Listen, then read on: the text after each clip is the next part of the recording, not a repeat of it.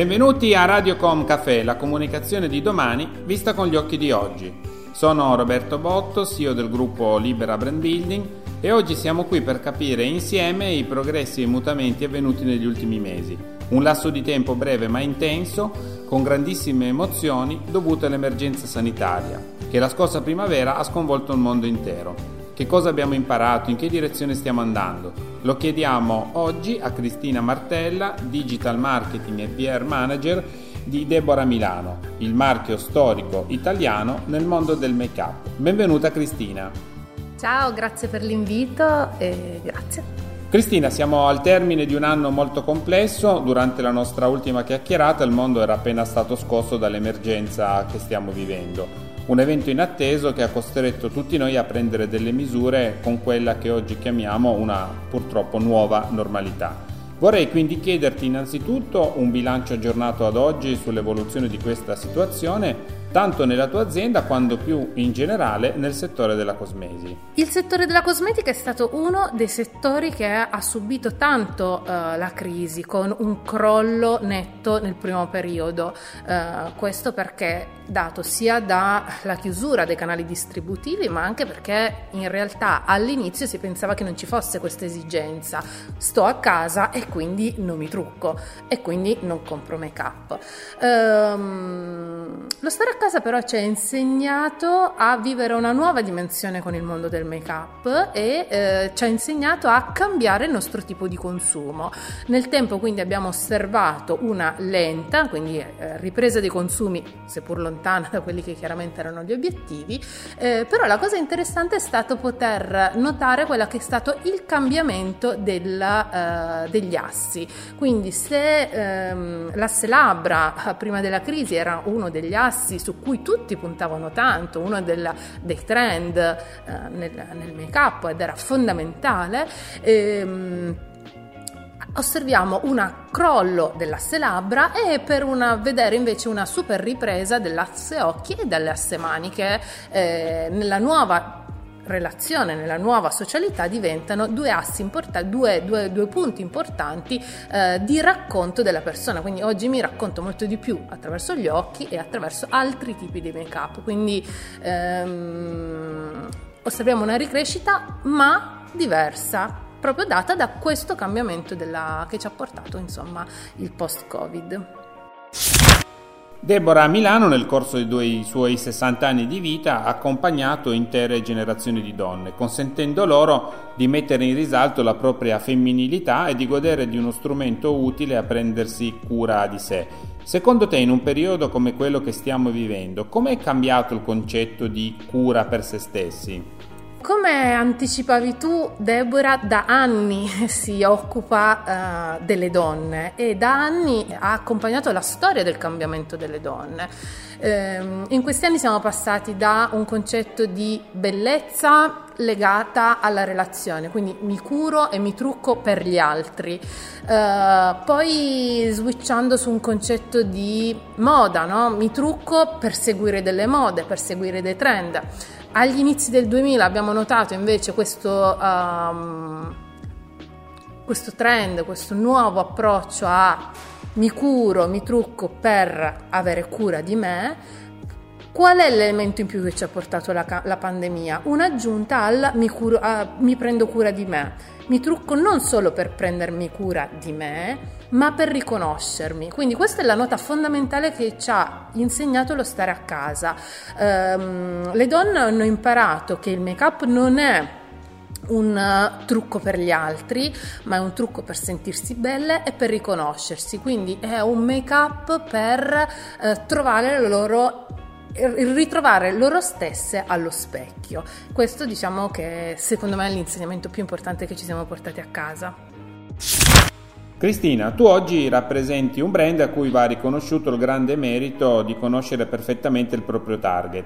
Da tanti anni, infatti, Deborah dialoga con le donne e sappiamo quanto le esigenze femminili rappresentino un tema caldo rispetto ad alcuni importanti obiettivi come le questioni dell'empowerment femminile o del self-esteem. Come vi ponete rispetto a questi temi?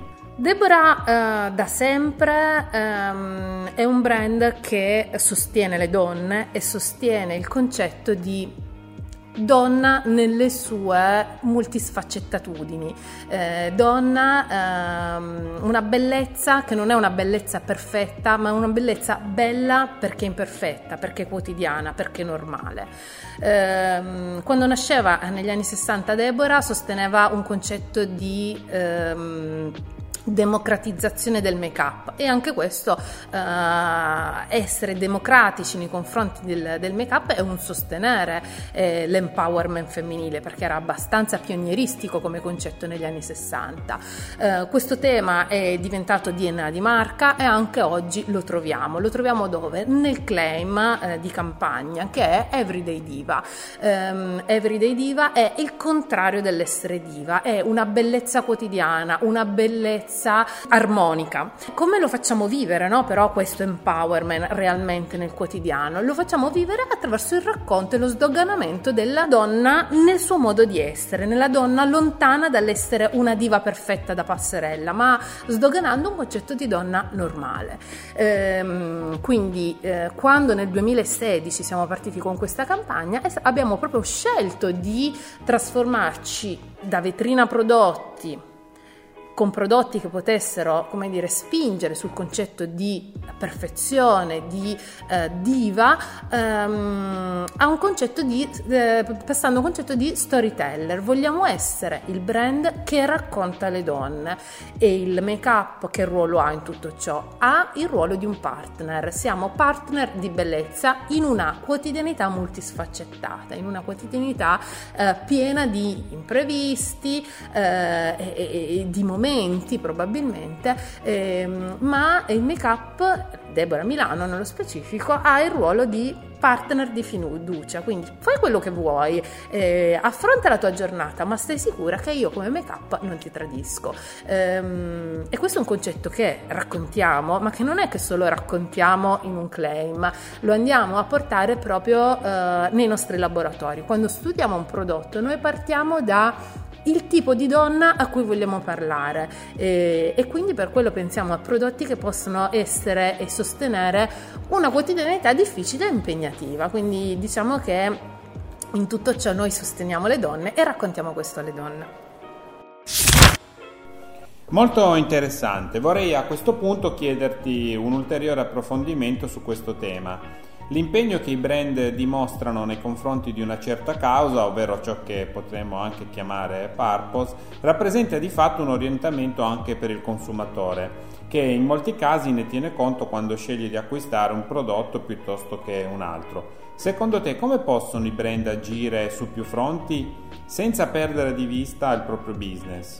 Oggi io credo fortemente che i brand debbano e non possono più aspettare nel mettere a fuoco quella che è la loro identità. Perché? Perché mettere a fuoco chi sono, qual è il mio DNA, qual è la mia purpose, come oggi appunto si definiamo, è l'unico modo che hanno per costruire un prodotto, un servizio, ma anche costruire un'azienda coerente. E una volta che io ho questa azienda coerente con quella che è la mia purpose di marca, riesco poi a raccontarla e a essere credibili. Quindi la strada dell'autenticità è quella strada che potrà permettere sempre di più ai brand di creare un legame con il proprio consumatore. E perché è importante? Perché in realtà sempre di più abbiamo già un pubblico molto più informato rispetto a pochi anni fa, ma sempre di più le nuove generazioni sono le generazioni che si aspettano quello, che per loro diventerà imprescindibile questo aspetto. Quindi cominciare a mettere a fuoco chi siamo e costruire una asset coerenti e autentici diventa veramente la strada vincente e che crea una loyalty sul lungo termine.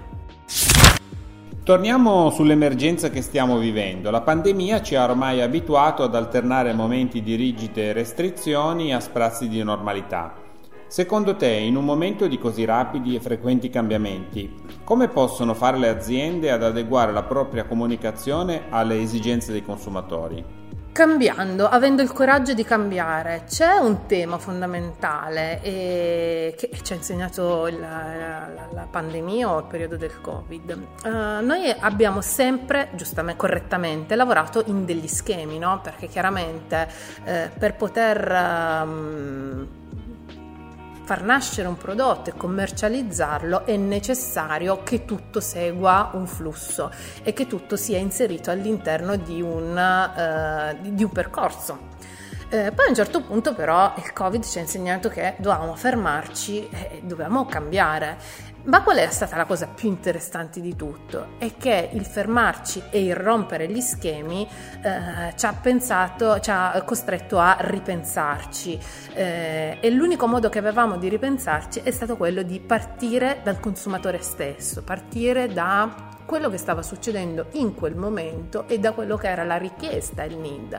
Quindi secondo me un modo per adeguarci è quello di aprire le orecchie, se così lo posso dire, quindi ascoltare, rompere gli schemi, essere presenti, rispondere, aumentare quello che è la capacità di community management, inteso proprio come essere presente immediatamente rispetto a quelle che sono le esigenze che il nostro consumatore ci chiede, quindi quello che lui si aspetta da noi, quindi una vicinanza in questo senso.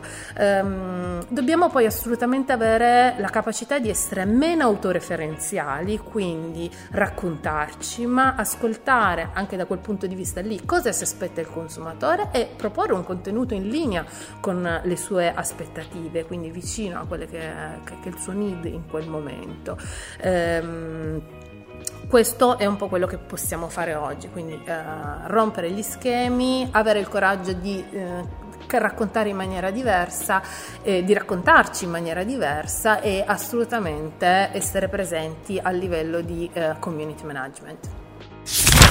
Dedico quest'ultima domanda all'altra grande rivoluzione accelerata dalla pandemia, quella del digitale. A distanza di qualche mese, quale pensi sia stato il ruolo dell'e-commerce nel settore della cosmetica?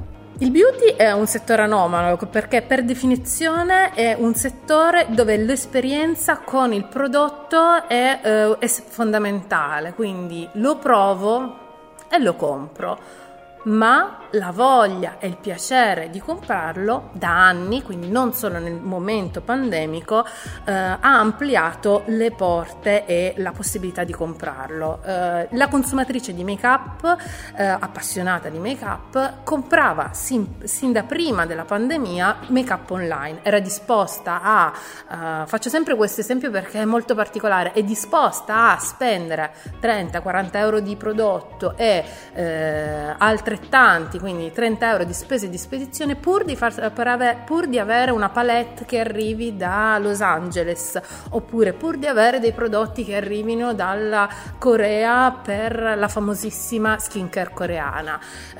Quindi la consumatrice di make up è molto abituata a comprare online.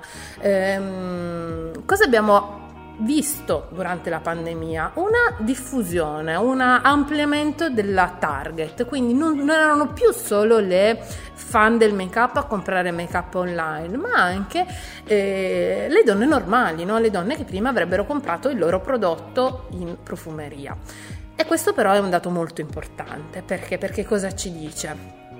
Che se le donne hanno continuato a comprare online è perché in realtà è cambiato il rapporto col make-up, hanno capito che il make-up non era più un modo per presentarsi agli altri, non era più una chance sulla relazione, ma era un modo per continuare a piacersi, continuare a riconoscersi allo specchio. Quindi persone, donne che erano costrette a casa durante appunto il lockdown hanno scelto la via dell'e-commerce pur di avere quel prodotto che per loro poteva essere un piccolo cadeau, una soddisfazione, un modo per strapparsi un sorriso e una felicità in un momento molto difficile.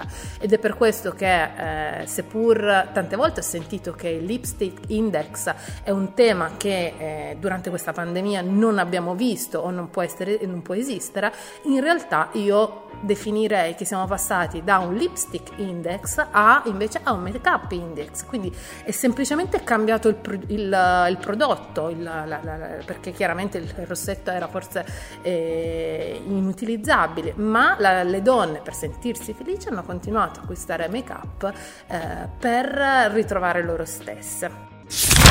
Ti ringrazio davvero per questo caffè che abbiamo preso insieme oggi, è stato davvero un piacere averti con noi a Radiocom Café. Grazie a te e grazie a tutti gli ascoltatori che sono arrivati fin qui. Si conclude qui questo episodio di Radiocom Café, il canale podcast di Libera Brand Building Group. Se avete piacere di ascoltare altri racconti, potete collegarvi a radiocom.café, Spotify, Spreaker e Google Podcast.